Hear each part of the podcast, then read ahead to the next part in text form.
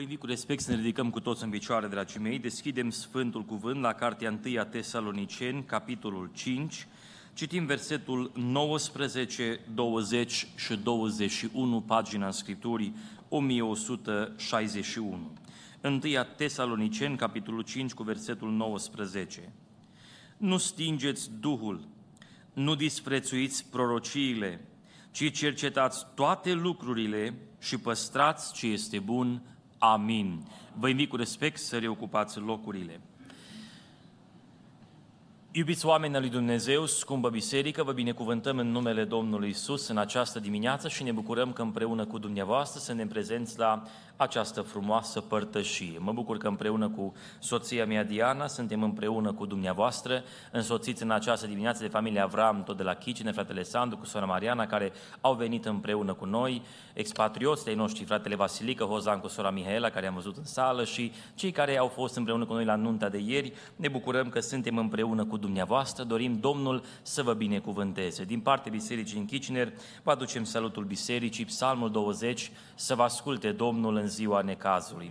Fratele păstor Nelu spunea că este veșnic soare la Arizona, dar cred că uneori mai plouă și pe la Arizona. Uneori mai vin și zile grele și pentru acele zile grele și nu numai să vă asculte Domnul oricând vă rugați și Dumnezeu să vă dea multă biruință și binecuvântare. Iubiții mei, aș pune o întrebare acum la început. O întrebare biblică care Apostolul Pavel o spunea unui dregător pe nume Agripa. Crezi tu în proroci? V-aș pune o întrebare, iubită biserică penticostală. Mai credeți în proroci? Mai credeți în cuvântul lui Dumnezeu de prorocie al Duhului Sfânt care încă vorbește, încă lucrează, încă dă călăuzire și lumină? Mai crezi tu în proroci? Îl întrebam pe fratele păstor Nelu, căruia îi mulțumim că ne-a îngăduit să fim împreună cu dumneavoastră. Ne-am întâlnit la convenție și ne-a făcut o călduroasă invitație la propriu și la figurat, am văzut acum, să fim împreună cu dumneavoastră la această părtășie. Și îmi zicea dumnealui că este pregătit textul din 1 Tesaloniceni, capitolul 5, despre lucrarea profetică cu pregătire după aceste versete scurte, dar foarte puternice aș pune o întrebare, mai credem noi că Dumnezeu vorbește? Ca și frați penticostali, avem această, dacă veți, nu tradiție, dar credință că Dumnezeul nostru încă vorbește prin Duhul Sfânt. În același timp, de-a lungul anilor, s-au făcut niște greșeli chiar mari uneori, care au ridicat mari semne de întrebare. Dacă cu adevărat Dumnezeu încă mai vorbește. Sau, sigur, Dumnezeu poate vorbi, dar mai este curată lucrarea Domnului precum poate era o dinioară? Și aceste întrebări duc la o nevoie de a răspunde biblic la aceste provocări ca să înțelegem cum să evaluăm lucrarea profetică. Mai mult, E necesar ca și biserica să fie educată, să știm cum să înțelegem un mesaj profetic, cum să-l judecăm atunci când vine, ca să rămânem liniștiți cu faptul că Dumnezeu a vorbit, dacă a vorbit Domnul, și apoi să punem în practică ceea ce Dumnezeu ne cere. Acestea sunt necesare, pentru că mai este un nivel de discrepanță. Când vine un mesaj profetic, în special din prisma noastră tradițională, se pune o întrebare. Oare avem voie să judecăm lucrarea? Unii spun, ferească Dumnezeu. Asta e hula împotriva Duhului Sfânt. Nici nu-i voie să pui o întrebare vis-a-vis de proroc, vis-a-vis de prorocie. Și se pune o întrebare, oare așa este biblic? În același timp, dacă Dumnezeu ne-a vorbit vorbit, cum facem cu acest cuvânt și dacă Dumnezeu n-a vorbit, cum le evaluăm. Sigur, asta ar însemna un studiu extrem de complex și larg. În această dimineață mi-aș dori cu ajutorul Duhului Sfânt să mă rezum la câteva principii necesare ca să fim pregătiți ca și frați surori să înțelegem, să discernem și să putem să ne bucurăm de lucrarea lui Dumnezeu. Dacă vorbim despre aspecte care au întristat inimile noastre, gândiți-vă doar la vremea aceasta de pandemie care am sperat că a trecut măcar că se vede că își reface prezența simțită într-o oarecare măsură. În timpul acesta au fost nenumărate mesaje care au fost trimise. Mesaje primite pe WhatsApp, pe Facebook postate, trimise din coace încolo pe multe grupuri de rugăciune și fiecare le-a primit de la cei care au fost în jurul lor. Fel de fel de mesaje care au zis că sunt din partea lui Dumnezeu, dar care aveau multe semne de îndoială dacă sunt autentice. Unii au citat, ai văzut că Dumnezeu nu mai vorbește? Ăștia sunt proroci, astea sunt prorocii. Mi-aduc aminte că în anul 2020, când eram de-abia în plenul pandemiei, apare un mesaj trimis prin conjurul lumii. Uh, în data cu tare, între ora cu tare și ora cu tare, nimeni să nu iasă afară din casă. Solul morții va trece și vor cădea trupuri, capete peste tot în care vor fi oameni afară. Trebuie să stați în casă. O venit ora, ziua, a trecut și ziua, săptămâna, a trecut și anul și 2-3 ani atunci, nu muri nici capete, nici trupete, nu muri nimeni. Ma, cum, cum îi vorbește Domnul? Să vorbește Domnul. Pentru că unii spune, văzut? Astea sunt numai fabule inventate care duc mai departe să propage un mit tradițional penticostal. Asta n-are nimic de a face cu Dumnezeu. Și pe baza unor astfel de lucruri triste, care unii le-au fabricat, începem să umbrim adevărata frumoasă lucrare a lui Dumnezeu. Și vreau să vă spun că Dumnezeu încă mai vorbește și încă mai lasă mesaj din partea Lui. Dați-mi voi să vă dau exemple frumoase a faptului că Dumnezeu încă mai vorbește. În anul 2017, începând de undeva cu mai mulți ani mai devreme, am început să am o problemă, un disconfort în abdomen. M-am dus la doctor, m-au testat, m-au verificat, n-au știut ce este. Ulterior m-am dus încă o dată înapoi și au spus, credem că este o hernie care vine și pleacă. Și hernia aceasta va trebui operată. Am fost trimis la un chirurg de specialitate, m-a evaluat și dumnealui și a spus, auzi, trebuie să te operăm. Auzi, să știi ceva, hernia nu se vindecă, asta numai se operează. Așa că până o să ai 7-6 de ani, garantat am să te operez în ambele părți, asta e, asta e clar. Când ai timp, vii la operație și facem operația. Eu nu am spus că eu cred în vindecare sau în Dumnezeu, sau era doar o discuție medicală. El îmi spune că asta nu se vindecă. Mă duc acasă, vorbim împreună cu soția, spune, du-te și pe operație, că ar fi bine să te scapi de problema aceasta. În special la stăruințe era cel mai greu. Facem și noi mulți stăruințe, ne bucurăm de botez cu Duhul Sfânt, de har, ne bucurăm că Dumnezeu încă mai lucrează, mărit să fie numele Domnului.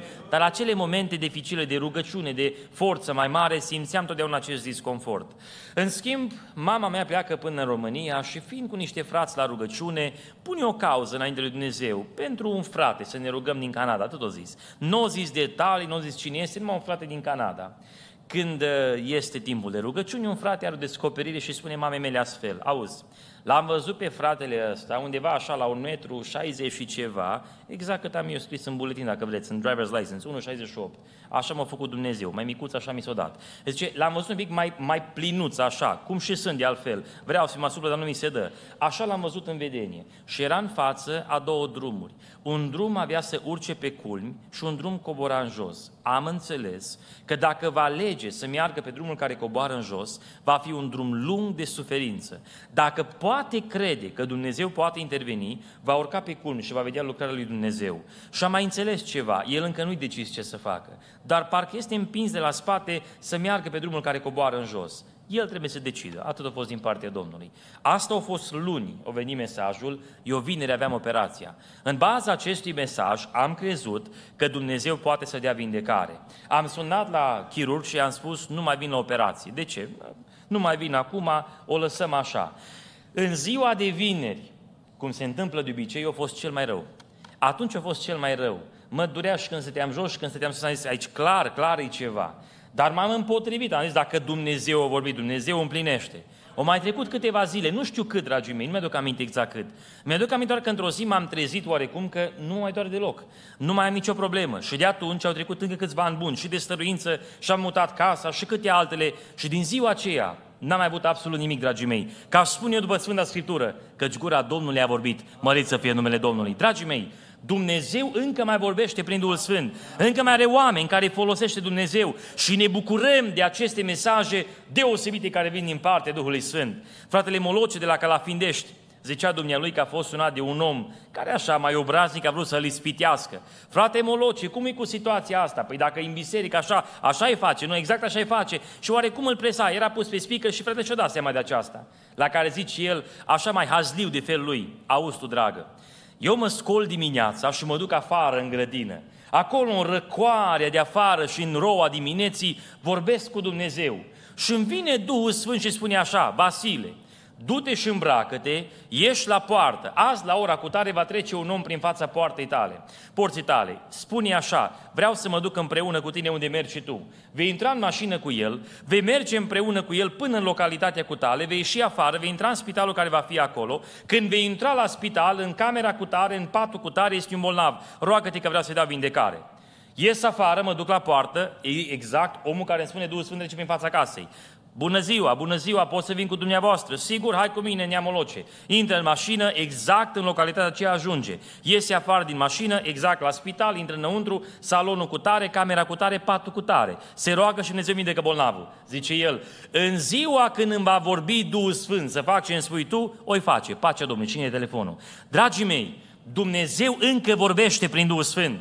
Dumnezeu încă dă mesaj, încă lasă har. Problema se pune că nu suntem pregătiți, educați, ca și biserică, să disecăm aceste mesaje, să facem diferența între ce este a Domnului și nu este a Domnului și că de multe ori ne încurcăm din cauza acestor lucruri. Și din cauza unor greșeli făcute, aruncăm totul afară și spunem, nu mai vorbește Domnul. Și pierdem cele mai minunate lucrări care Dumnezeu vrea să le facă. În această dimineață am vrea să vorbim, dragii mei, despre învățătură cu privire la lucrarea profetică. Câteva elemente care să le învățăm împreună. Începem de la acest pasaj și trecem prin alte texte care ne vor ajuta să învățăm cum lucrează lucrarea profetică. În primul rând, dragii mei, observați sfatul apostolic cu privire la lucrarea profetică. În primul rând, nu stingeți Duhul. Apostolul Pavel s-a temut de această problemă, observând că era un curent de atunci în biserică să se stingă lucrarea Duhului Sfânt. Cuvântul stingeți înseamnă a opri, a potoli sau a înnăbuși, a stăvili, a răci ceva. Adică Apostolul Pavel spune, nu înnăbușiți, don't smother, the work of the Holy Spirit. Uneori așa avem impresia noi că dacă ne punem noi să fim mai pregătiți, mai atenți, cumva vom sta mai bine. Și noi prin aceasta înnăbușim lucrarea Duhului Sfânt. Riscul major e să sufocăm, dacă vreți, lucrarea Duhului Sfânt prin frica noastră ca nu cumva se facă o greșeală. La noi în biserică mai bine nu. Eu personal, în familia mea, mai bine nu vreau să cred decât să mă înșel. Și atunci înnăbușim, sufocăm această lucrare. Apostolul Pavel continuă spunând, nu disprețuiți prorocile. Una, putem să sufocăm lucrarea, dar doi, putem să disprețuim și lucrarea în special a prorociei. Și ideea de dispreț înseamnă a reduce la zero, a privi cu dispreț, a desconsidera. Adică privim la prorocie ca la ceva ce este neimportant. Auzi, frate, a fost o lucrare la noi în biserică. Lasă-mă cu din astea. Am auzit de multe ori așa prorocii. Astea sunt generalități care tu le prorocesc ăștia. Dar au vorbit Domnul, au fost detalii concrete. Lasă-mă cu din astea că eu nu cred așa ceva. Și de multe ori se întâmplă că disprețuim, reducem la zero lucrarea lui Dumnezeu. Țineți cont de ceva. Ce insinuăm noi când spunem că Duhul Sfânt vorbește? Noi insinuăm că de fapt Dumnezeu din cer și-a făcut timp să ne trimită nou un mesaj aici pe pământ. Și Duhul Sfânt care cercetează tainele adânci al lui Dumnezeu, de acolo din izvorul divin, a scos o descoperire și a dus o nouă în biserică. Când noi desco- desconsiderăm lucrarea profetică, asta facem, spunem, Doamne, aceste lucruri nu avem nevoie de ele și asta e periculos. Dar Apostolul Pavel merge un pas mai departe. Îi nevoie de prorocie, ne bucurăm de ea în biserică, avem nevoie să fie promovată și lucrarea acceptată, dar nu tot ce zboară se și mănâncă, spune Apostolul Pavel într-un grai mai românesc. În versetul 20, ci cercet, 21, cercetați toate lucrurile și păstrați ce este bun. Atunci când apare o lucrare, noi trebuie, unu, să cercetăm, adică a supune la test să vedem dacă este real sau aprobat, a compara ce ni se dă cu ceea ce este un standard obiectiv și în același timp să păstrăm, să reținem ceea ce este bun. Toată discuția noastră se învârte în jurul acestor două principii. În primul rând, a nu disprețui lucrarea și în al doilea rând, a cerceta dacă este de la Dumnezeu.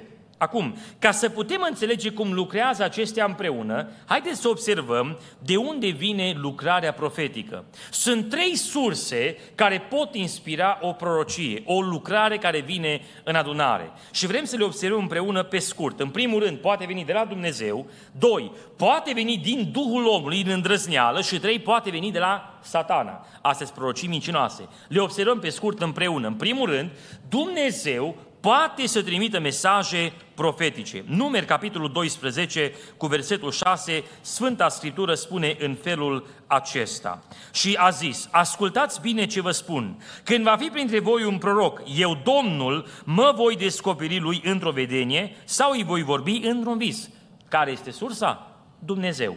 Dumnezeu va trimite prorocului un mesaj, o descoperire care va fi transmisă mai departe poporului. Dumnezeu poate să trimită mesaje exacte profetice. Mai mult aș spune, dragii mei, că aceste mesaje trebuie să fie exacte și fără loc de interpretare. Așa ne dorim să fie cuvântul lui Dumnezeu. Observați când vine Agab și spune prorocia lui că va veni o foamete foarte mare. Acea prorocie a fost exactă și exact așa a fost. Îi spune apostolului Pavel, așa vor lega iudeii pe omul la cui este acest brâu. Așa a fost?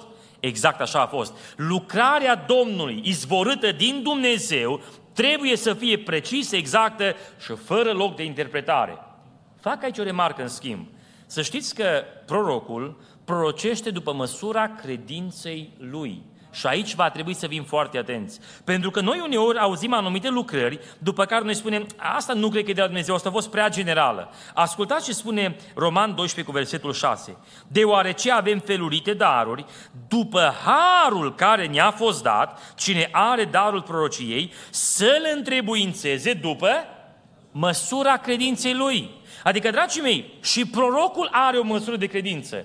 Noi gândim așa, păi noi în adunare ne diferențiem. Mă uit la fratele cu tare, bă, ăsta e tare ca un munte care nu se mută acolo. O trecut prin greutăți, prin cancer. Domnul e cu noi, mărit să fie Domnul. Cum de așa de stabil, mă? Pe mine mă doare măseaua și o iau la vale. Vai de noi, ne-o părăsit Dumnezeu. Eu sunt mai slab, fratele e mai tare. Bun, deci în aspectul personal ne putem diferenția în măsură de credință, dar în lucrarea profetică asta nu se permite. Păi de Biblia spune că prorocul merge după măsura credinței lui. Dați-mi voi să vă dau două exemple, ca să observați cum lucrează. Fratele Liviu Jeniuc, un om deosebit al lui Dumnezeu și un proroc bun al lui Dumnezeu, era împreună cu fratele Mitica Franciuc și fostul păstor de la Kitchener, fratele Cornel Bărsan. Erau plecați împreună la Biserica Betel de la Arad, la un timp de stăruință și rugăciune. În timp ce erau acolo, sora Draga, soția fratelui Liviu, îl sună pe fratele Cornel Bărsan. Te rog, fă ce poți ia pe Liviu și veniți acasă de grabă. Băiatul nostru Andrei a avut un accident, l-a lovit o mașină, a lovit cap, cu capul de bordură și este în spital în stare critică. Te rog frumos, veniți acasă. Dar îți mai cer ceva, nu-i spune lui Liviu că nu vreau să se sperie, dar vă rog să vă grăbiți. Zis și făcut, opresc rugăciunea, fără detalii, drumul e lung, frații de se plece acasă și pornesc la drum. Pe drum, fratele Cornel spune așa, era în mașină, fratele Cornel, fratele Liviu, fratele Mitică, mai un frate împreună cu ei. Hai să facem o rugăciune pentru un prieten de al nostru. Un băiatul are o nevoie, băiatul lui și trebuie să ne rugăm pentru el. Hai să ne rugăm. Și intră în rugăciune împreună. În timp ce se roagă, fratele Liviu primește o lucrare. După ce opresc rugăciunea, spune, am văzut pe copilul acesta ca un mielușel în mâinile Domnului. Totul va fi bine, nu se va întâmpla niciun rău. Continuă mai departe drumul lor și zice fratele Cornel, hai să mai facem încă o rugăciune. Se roagă încă o dată și în timp ce se roagă, Liviu îi oprește din rugăciune. Opriți-vă, opriți-vă, măi. De ce nu mi-ați spus? Ăsta e Andrei, băiatul meu. Dumnezeu i-a descoperit exact cine era persoana. Asta e o măsură de credință foarte mare, un om care lucrează la un potențial mult mai tare. Mai gândiți-vă, dragii mei, avem aparate care sunt făcute pentru un voltaj foarte mare și aparate care lucrează în voltaj mult mai mic. Dacă ai pus un aparat micuț la un voltaj mare, le arzi pe loc. Dacă pui un aparat cu un voltaj mare la o sursă mică de curent, nu merge, pentru că fiecare e făcut după măsura care a fost acordată. Vă dau un alt exemplu. Eram la o întâlnire cu vasele de lucru din biserica noastră. Noi facem întâlniri regulate cu vasele de lucru, ne rugăm împreună, ă, discutăm din Scriptură ca să învățăm cum lucrează lucrarea profetică după Sfintele Scripturi. Aici este standardul nostru, dragii mei. Nu cultura noastră, nu ideile noastre, cuvântul ne învață, mărit să fie Domnul. Pavel spunea să nu treceți peste ce este Ăsta e standardul. Ce este scris pentru noi, dragii mei. Și fim împreună cu vasele la oaltă, vorbesc cu fratele Vasile Hozan premergător. Vroiam să facem niște ordinări. Mă gândeam, aveam din partea Domnului acest îndemn, aveam o confirmare. Și zic fraților care erau împreună cu noi, vrem să facem o rugăciune. Ca și biserică avem o cauză. N-am spus nimic mai mult. Ne rugăm împreună. Un băiat tânăr care a început să-l folosească, Domnul spune așa, am primit de la Domnul o, o descoperire. Am văzut cum erau ca niște piese de puzzle care vroiați să le puneți și Domnul spunea că El le va pune într-o ordine anume. Atât am primit. Acum cineva spune, acel lucrare și asta. E lucrarea de la Domnul.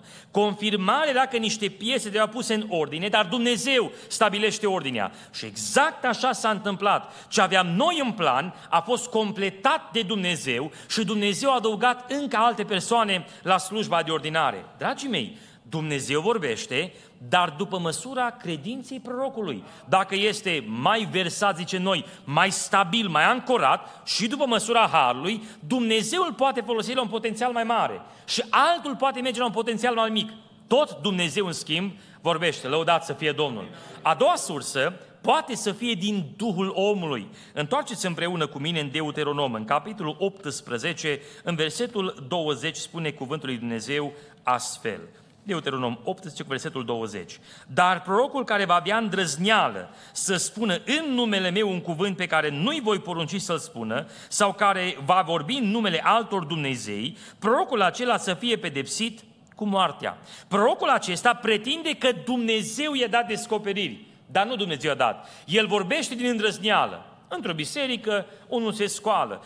Trebuie să opriți o lucrare care se face. De ce? Domnul spune că aici trebuie dat la o parte vițelul de aur care a fost pus și Domnul zice că dacă și Domnul zice, și Domnul zice. Nu zicea Domnul, era El. Dintr-un apetit și o dorință să fie văzut și El în adunare, a început să dea Domnul la prorocie. Evident că ce spunea nu s-a împlinit și n-a dat nici mai departe rezultat, pentru că nu vorbea Domnul. Când e vorba de prorocii din îndrăzneală, aici omul inventează anumite lucruri și le prezintă prezintă adunării în numele lui Dumnezeu. Dovadă este că nu se va împlini, că nu dă exact cum se întâmplă, pentru că nu vorbește Domnul. Dumnezeu spune să n-ai frică de un astfel de om, pentru că nu eu vorbesc. Ba încă trebuia omorât cu pietre, au o pedeapsă foarte mare, să îndrăznești să vorbești în numele lui Dumnezeu. Mă gândiți-vă că până la ora actuală încă se zice că America este supraputerea lumii. Dacă ar fi un om să plece de aici din biserica dumneavoastră, să meargă într-o altă țară, să spună, eu sunt ambasadorul Americii și să se prezinte ca atare la un consulat, vă întreb ce s-ar întâmpla când se dovedește că nu este așa? Mă gândesc că repercusiuni foarte mari.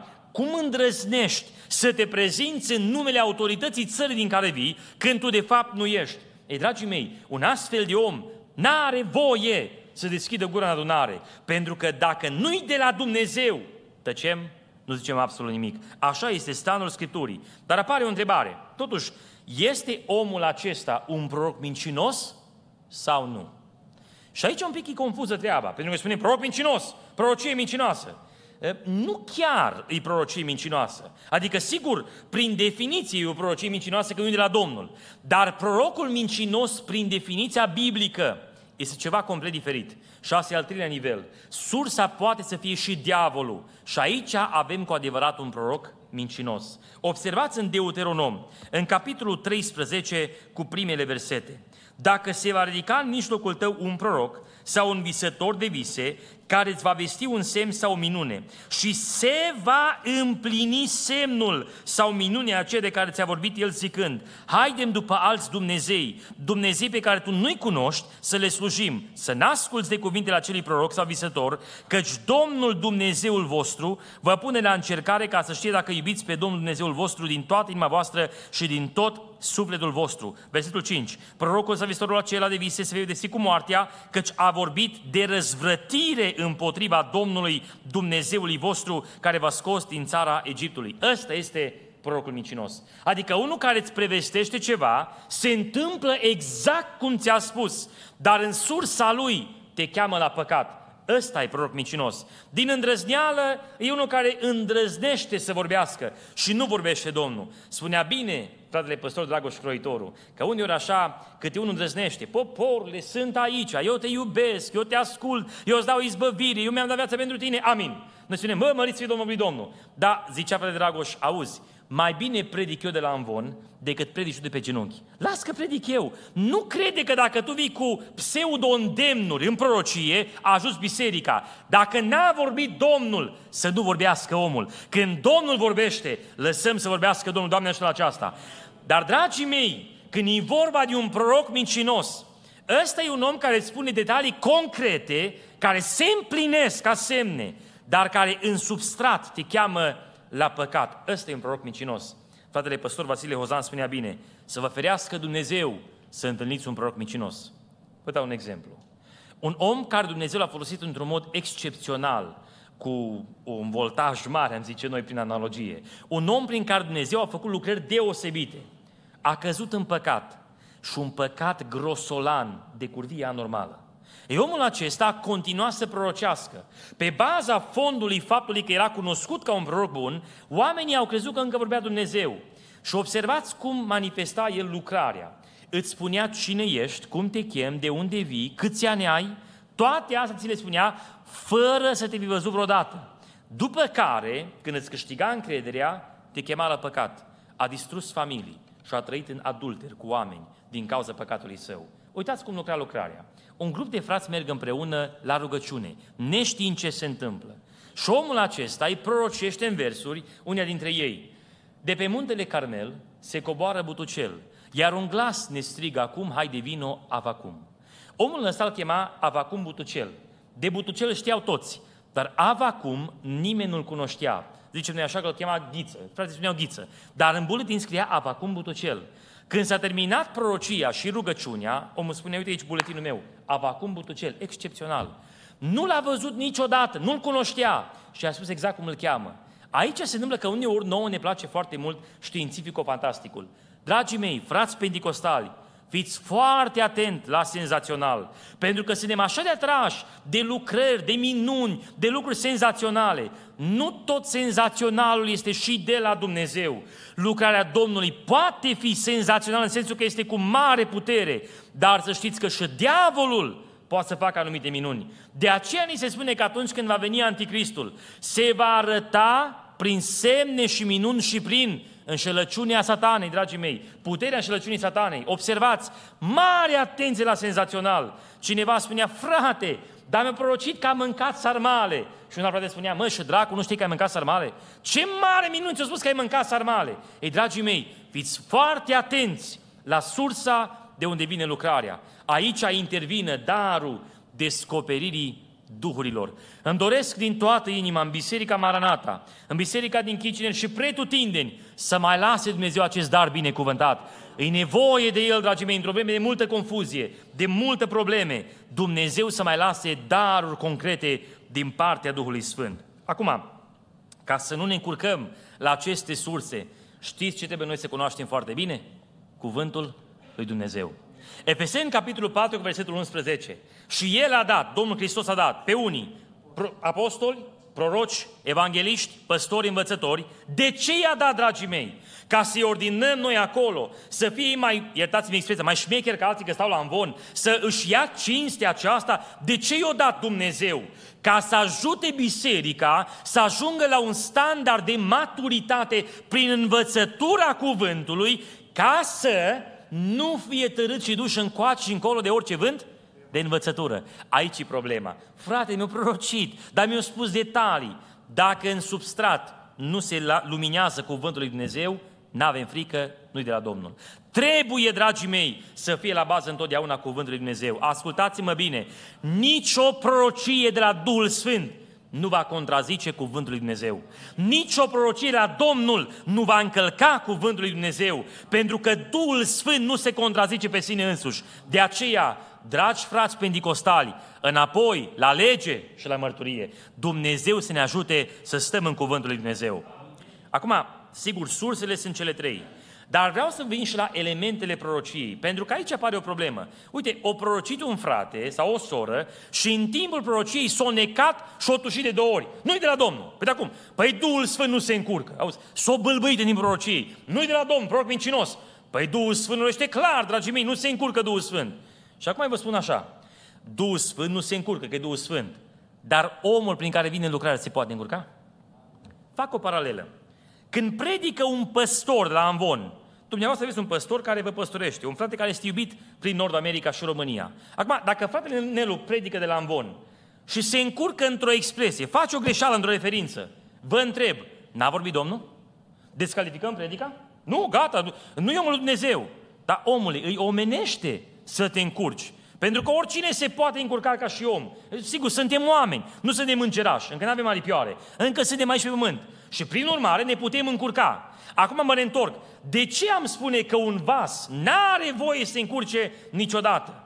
Pentru că, dragii mei, nu uitați, când Dumnezeu vorbește, cuvântul trece prin vasul acesta de carne. Aici se poate face o greșeală. Și acum ne reîntoarcem. Ca să nu ne încurcăm în analiza prorociei, va trebui să înțelegem un picuț cum vine o lucrare din partea lui Dumnezeu. Sunt trei elemente importante care vor trebui să fie înțelese. În primul rând, revelația, în al doilea rând, interpretarea și în al treilea rând, dragii mei, redarea prorociei. Când am înțeles acestea, devenim mai echipați ca să înțelegem lucrarea profetică. 1 Corinteni, capitolul 14, cu versetul 32. Duhurile prorocilor sunt supuse prorocilor. Observați, dragii mei, că aici ni se dă deja o imagine că atunci când vine o prorocie, o lucrare, Dumnezeu nu vorbește, dacă vreți, literalmente din ceruri, prorocul este posedat și prin gura lui este o voce străină care vine direct din cer. Dacă așa ar fi, atunci n-am mai discutat acest subiect. E clar, când vorbește Dumnezeu, cade în tranșă, se aude vocea divină, ne vorbi Domnul. Și când vorbește Dumnezeu, intră prin vasul omului inspirația, interpretarea și apoi redarea o dă vasul. Și aici este problema noastră care noi ne confruntăm. De aceea, dacă auziți o prorocie, dacă este un om din Banat, e în grai din Banat. Dacă e din Moldova, e cu grai moldovenesc. Dacă e din Ardeal, e grai ardelenesc. Dacă e foarte educat, are cuvinte educate. Dacă e mai puțin educat, are, are cuvinte mai puțin educate. Dacă e femeie, e grai femeiesc. Dacă e bărbat, e grai bărbătesc. Pentru că, dragii mei, observați, lucrarea vine prin vasul care o dă Dumnezeu de inspirația, vasul de dă lucrarea. Și acum haideți împreună să înțelegem cum lucrează aceste trei elemente. Le găsim foarte frumos cuprinse tot în numere în capitolul 12. Vă rog să întoarceți împreună cu mine. Cu mine. V-aș face aici o remarcă, uh, un îndemn frățesc, ca un frate mai mic, iertați-mă îndrăzneala veniți la adunare cu Sfânta Scriptură și fiți pregătiți împreună să urmăriți în Biblie. Ca nu cumva după aia să spuneți, a, ne-au învățat fel de fel de învățături. Nu, nu. Vreau să vedeți că ce vorbim noi scrie în Sfânta Scriptură. Ca cei din Bereia, deschideți Scriptura împreună cu noi și urmăriți ca să vedeți, îi drept ce spunem sau nu, că totul este în cuvânt. Doamne ajută. Numeri 12 cu versetul 6 încă o dată. Și a zis, ascultați bine ce vă spun. Când va fi printre voi un proroc, eu, Domnul, mă voi descoperi lui într-o vedenie sau îi voi vorbi într-un vis. Aici vorbim spre revelație. Revelația vine prin acest element. Aici de bună oară avem o vedenie sau un vis. Mai departe. Nu tot așa este și însă cu robul meu Moise. El este credincios în toată casa mea. Eu îi vorbesc gură către gură. Aici era un caz special. Și mai departe regula. Mă descoper lui nu prin lucruri grele de înțeles Adică aceste revelații care vin sunt codificate și uneori greu de înțeles. Ele trebuie decodificate ca mai apoi să fie redate. Le observăm împreună. Revelația este sursa de unde vine prorocia. Nu mai revin, că deja am explicat-o. Poate să fie Dumnezeu, poate să fie Duhul omului, poate să fie Duhul celui rău. Dacă e de la Dumnezeu, lăudat să fie Domnul, deja avem o treime din problemă rezolvată. Mai avem încă două treime. Observați, dacă e de la Dumnezeu revelația, nu avem mesajul total, avem de-abia revelația. Ea va trebui să continue în următoarele două nivele. În al doilea rând, avem problema interpretării. Și aici vine partea cea mai delicată. Pentru că mesajul care îl dă Duhul Sfânt este codificat într-un fel. Prorocul va trebui să-l decodifice, aici tot Duhul Sfânt se ocupă, ca să poată să fie redat cuvântul acesta mai departe. Dați-mi voie să vă dau un exemplu concret din Sfânta Scriptură. Ieremia, capitolul 1, cu versetul 11. Domnul mi-a zis, ce vezi, Ieremio? Și eu am răspuns, văd? Văd un ce? Un vegheator, ca să scrie în Biblie, da? Negru pe alb scrie, uite acolo, pe ecran. Văd un vegheator, dar uitați-vă că în engleză scrie altceva. Ce scrie în engleză? Văd o ramură de migdal. Ba, acum se pune o întrebare. Ce sunt aici? Că aici e problemă. Păi da, stai un picuț. Noi știam că Biblia, Biblia, Biblia la fiecare limbă. Cum adică văd un vegheator și el spune că văd de fapt o ramură de migdal? Probabil că ceva s-a încurcat. Dacă mergi în ebraică, în original, scrie literalmente văd o ramură de migdal. Și, dragii mei, în toate versiunile în engleză scrie văd ramuri de migdal. Numai Cornilescu a scris văd un vegheator. Ce se întâmplă aici? Când Dumnezeu comunică cu Ieremia, îi dă un mesaj codificat. Și în imagine, în simbolistica vedeniei, Ieremia vede o ramură de migdal. Ce însemna ramura de migdal? În înțelegerea culturală ebraică, care el o știa foarte bine, când vedeau când mugurește migdalul, era o prevestire că vara va veni încă o dată, Dumnezeu încă stă pe tron și Dumnezeu coordonează mai departe. Asta însemna, Dumnezeu veghează. Și acum Ieremia, mai bine Cornilescu, interpretează pentru noi foarte corect ca să nu ne încurcăm noi. Că observați acum lingvistica. Ce vezi, Ieremio? Văd o ramură de migdal. Bine ai văzut că ce eu veghez asupra cuvântului meu ca să împlinesc. Ce are de face una cu alta? Cornilescu înțelege taina aceasta printr-un dar de înțelepciune de la Dumnezeu. Văd un vegheator, a decodificat taina. Dragii mei, revelația îi de la Dumnezeu. Mesajul codificat de la Duhul Sfânt.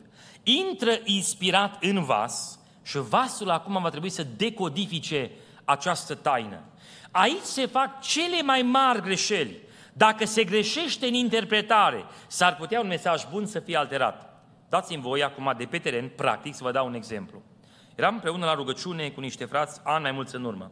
Un frate venit din România, s-a căsătorit în Canada, a avut o viață destul de zbuciumată în tinerețea sa, nepocăit fiind, făcut mai multe prostii. Acum a venit în Canada, s-a pocăit, om cu minte, a făcut o casă de copii, toate erau foarte bune. Până într-o zi, când recordul vieții vechi din România a ajuns până în Canada. Și drept urmare, canadienii l-au închis în pușcărie. Biserica a pledat pentru el, indiferent care a fost viața lui, s-a pocăit, e de la Domnul, acum e cu minte, uite, are business, are casă, are mașină, e om cu minte. Și până s-a rezolvat, a durat un pic de timp. Soția era gravidă, o criză mare peste această familie.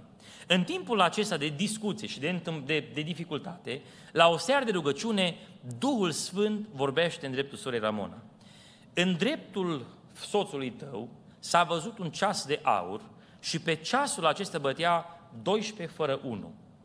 Acum, vasul care a primit lucrarea n-a dat o interpretare pentru că n-a primit mai mult de la Dumnezeu.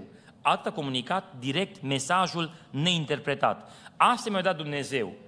Ca de obicei, dar cât înseamnă uh, o zi, o săptămână, o lună, un an, cum facem noi? Le, le, le tot jonglăm noi. V-a spus, n-am primit. Atât am primit la Dumnezeu, 12 fără 1. Ce înțeleg, timpul e foarte scurt, dar nu înțeleg exact ce înseamnă taina asta.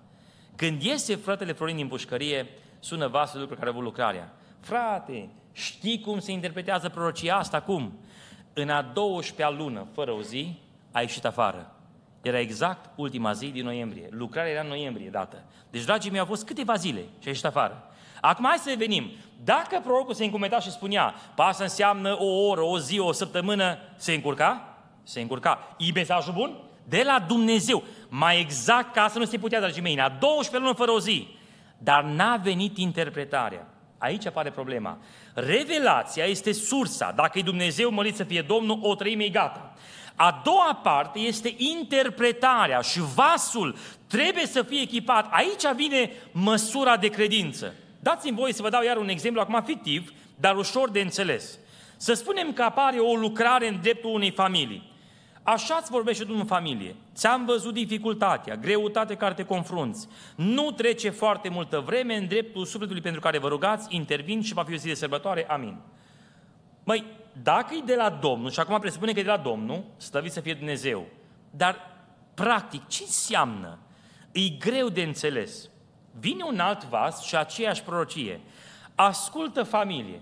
Copilul al doilea, care este bolnav de rinichi, în patru zile mă ating de el și dau vindecare, amin.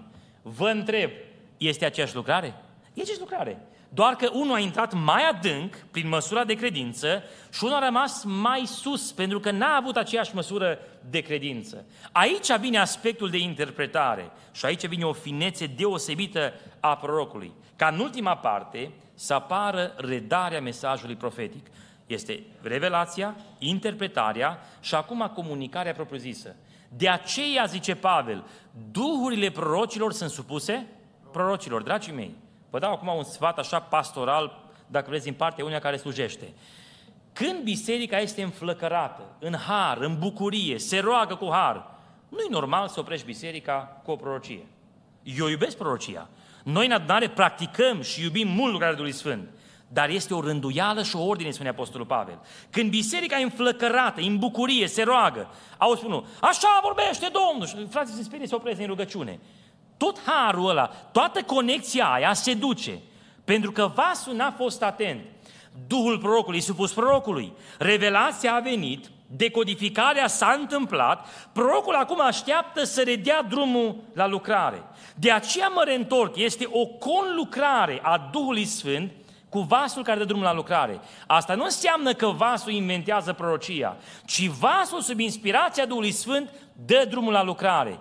Aici apare factorul uman de greșeală. Că în momentul comunicării, dacă omul nu a dormit bine, dacă e venit de pe drum, dacă e obosit, dacă e frământat, acești factori umani pot să încurce redarea, se poate bâlbui, se poate încurca într-o expresie și de aceea apar întrebările noastre. Păi cum mă, Duhul Sfânt nu se încurcă? Normal că nu se încurcă Duhul Sfânt, dar prorocul prin care a vorbit Dumnezeu îi om încă exact ca și tine și de aceea se poate face o greșeală. Acum mă reîntorc să vă spun ceva. Calitatea unui proroc se observă prin capacitatea sa de a, a comunica strict ce-i dă Dumnezeu, nimic mai mult și nimic mai puțin. Aici apare calitatea prorocului.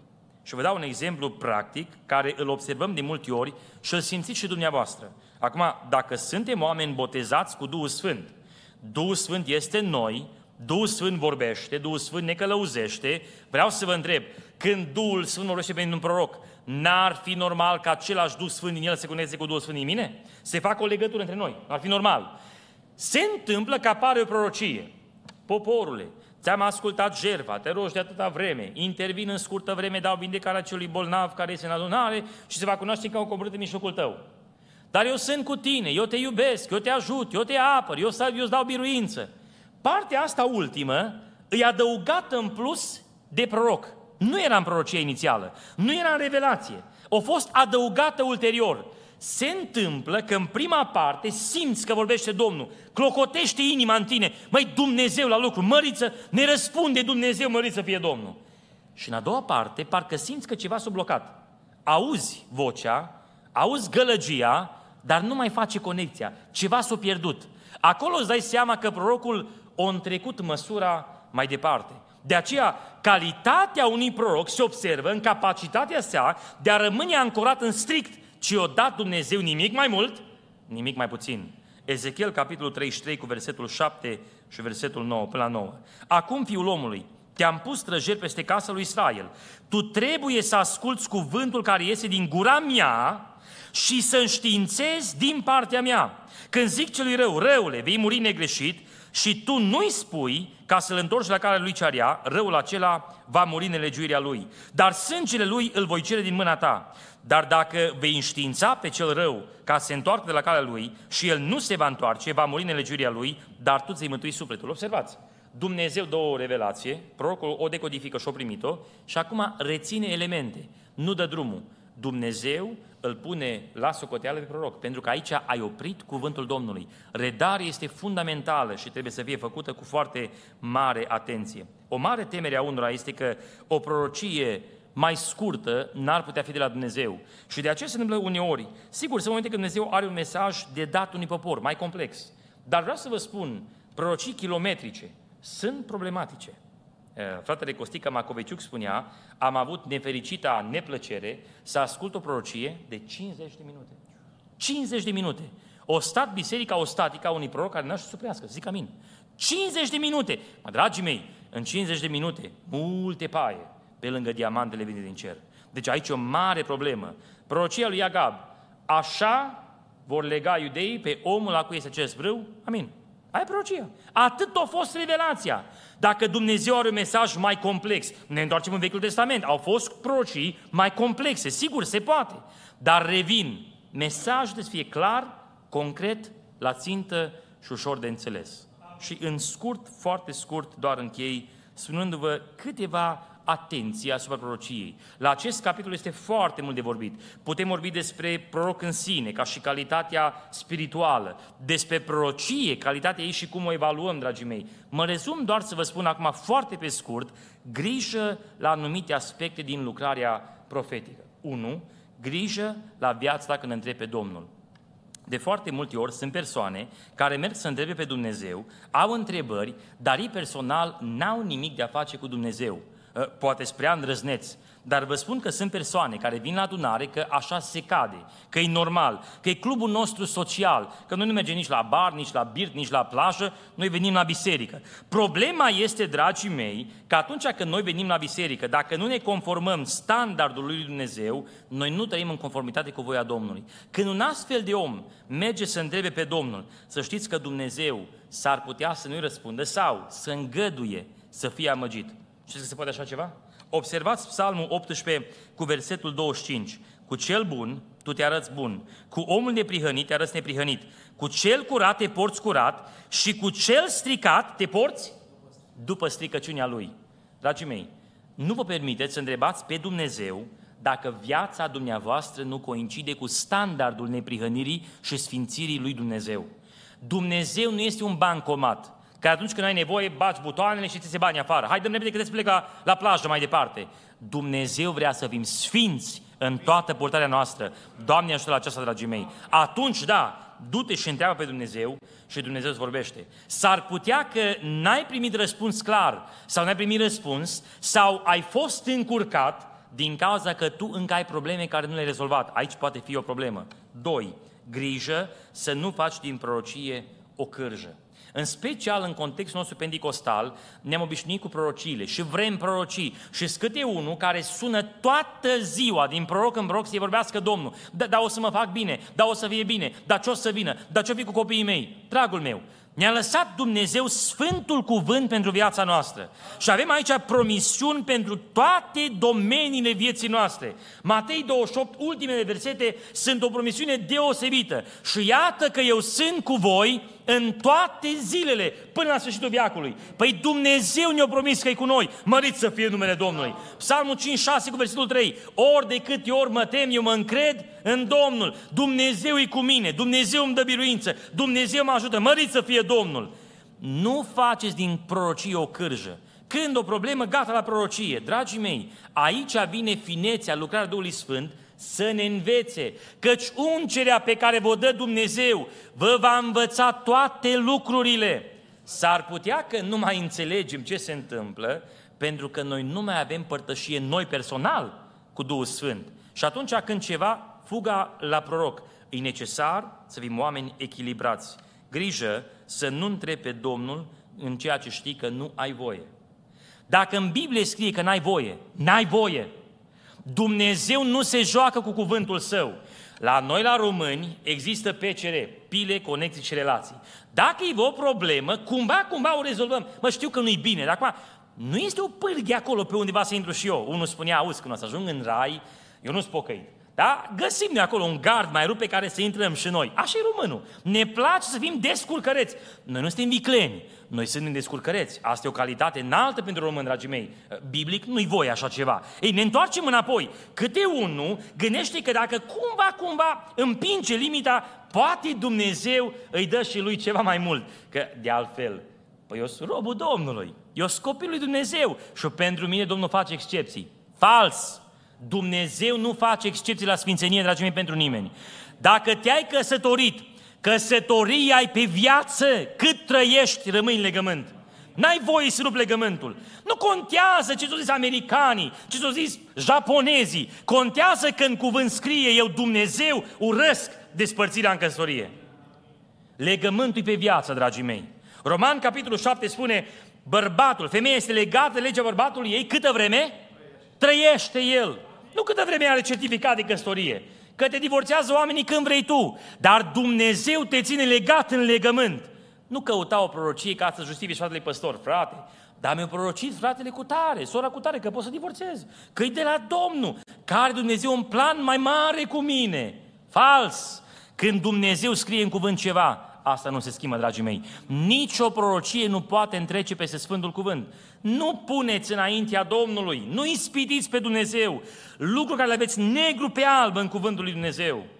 O tânără sună odată sau era într-o discuție, spune, am o cauză, am o cauză, dar foarte frământată. În urma rugăciunii, vasul spune, n-am primit nimic de la Dumnezeu.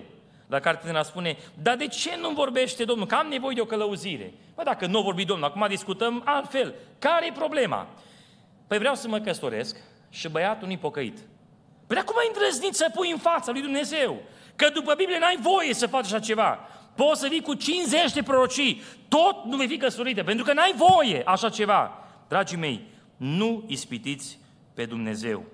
Grijă cu privire la prorociile care sunt pentru căsătorie. S-au făcut mari, mari, mari greșeli și multe traume în privința aceasta, dragii mei. Ce înseamnă o prorocie, dacă vreți, în privința căsătoriei? Noi avem așa o subcultură noastră pentecostală care spune că nu te poți căsători până ai și o prorocie care îți confirmă. Adică noi vrem să abdicăm de la responsabilitatea noastră de decizie și să spunem, Domnul mi-a zis. Și atunci când dau de bai marital, zic, ei, vina Domnului, că El mi-a dat-o. Dacă Dumnezeu ne dea alta, o luam pe alta, dar pasă mi-a dat-o. Și încă mi-a spus să o iau. Eh, dragul meu, Dumnezeu ți-a dat drept de alegere. Și condiția fundamentală biblică este că te poți căsători cu oricine vrei tu în lumea asta, dar să fie în Domnul, dragii mei. Asta e limita fundamentală. Mai apoi sunt câteva principii care ne ajută. E normal și eu zic că e bine să fie din cultura ta, din biserica în care ești, poate mai aj- te ajută mai mult, că știi mai bine familia. Astea alte principii, dragii mei, care ne ajută. Dar fundamentalul este că trebuie să fie în Domnul. Peste asta nu treci. Încolo ai drept de decizie. Dumnezeu nu-ți violează dreptul tău de alegere. Dumnezeu te poate călăuzi dar aici trebuie să înțelegem ce înseamnă aceasta. Pentru că nu orice combinație maritală va duce la o viață de flori și bucurie. Oricum viața maritală nu e flori și bucurie. Îi cu greutăți, cu dificultăți și fiecare ne facem o căsnicie frumoasă câtă vreme rămânem în parametrii Sfintelor Scripturii. Dar orice căsătorie bună necesită multă muncă, hard work and determination, ca să e o căsnicie bună. Ei, acum, când vorbim despre o prorocie cu privire la căsătorie, ce facem noi de fapt? Noi vrem o călăuzire din partea lui Dumnezeu ca să știm dacă suntem pe o traiectorie bună în anumite aspecte în care noi nu le putem vedea acum. Vă dau un exemplu. Fratele Mitic Franciuc ne povestea că ani foarte mulți în urmă la o rugăciune, în dreptul unei tinere este o lucrare. Ai mare grijă. În fața ta este amarul, apoi va veni pelinul și în urmă va veni mierea. Dacă nu vei fi atentă, te vei încurca, fi cu foarte mare atenție. Și erau câteva alte detalii pentru această fată. Ea deja vorbea cu un băiat. Și ea, când ne de lucrare, se ridică arsă, supărată. Cum? Nu, nu e de la Domnul prorocia. Eu pot să mă căsătoresc. Asta a vorbit Domnul. Când merge să semneze actele cu acest băiat, ea întârzie un picuț și când ajunge acolo, îl vede pe el ieșind de la, un, de la un cinematograf cu o altă fată, o sărută și vine la ea. El nu a văzut-o pe ea. Când vine la ea, se supără. Cum, cum, ce se întâmplă aici? El zbiarle acolo în public, în stradă. Nu-ți rușine, tu mă întrebi pe mine, așa ce treci la, la semnat actele. Și-o dat seama că e problemă. Domnul a spus că se ia marul. Apoi va veni pelinul și de-abia apoi vine mierea. La scurt timp vine alt băiat de care ea se îndrăgostește, îi place foarte mult de el. Și mai trece un pic de timp și apare un al treilea. Ea nu respectă regula prorociei și merge după ăsta care i-a plăcut mai mult primul care venise la rând, să ia cu el și a fost bine o perioadă scurtă de timp, după care a început să o abuze, să o bată, să o chinuie foarte greu și a dus o viață de amar. Pentru că Dumnezeu i-a dat o științare care n-a ascultat-o. Acum mă întreb, trebuie ea să rămână în legământul care l-a făcut? Trebuie? Trebuie. N-are voie să iasă. Orice s-ar întâmpla, n-are voie să iasă. Rămâne în legământul ăla. Va fi viața frumoasă? Va fi cum din nefericire este. În schimb, dragii mei, dacă asculta de călăuzire, putea să fie mult mai bine. Aici apare aspectul călăuzirii și aici sunt multe de discutat, mă rezum doar la atât. Și închei prin a vă spune grijă foarte mare la revelația și finețea revelației lui Dumnezeu. Dragii mei, Domnul vrea să ne vorbească, să ne călăuzească, dar Domnul nu face risipă de prorocie și de cuvinte divine. Când Dumnezeu vorbește, Dumnezeu vorbește. Dar noi să nu credem că Dumnezeu aruncă așa lucrări numai că am venit noi. Uh, pentru proroci un sfat practic. Nu orice lacrimă necesită prorocie. Nu orice țipăt necesită o lucrare din partea lui Dumnezeu. Dumnezeu nu face risipă de cuvânt, dragii mei.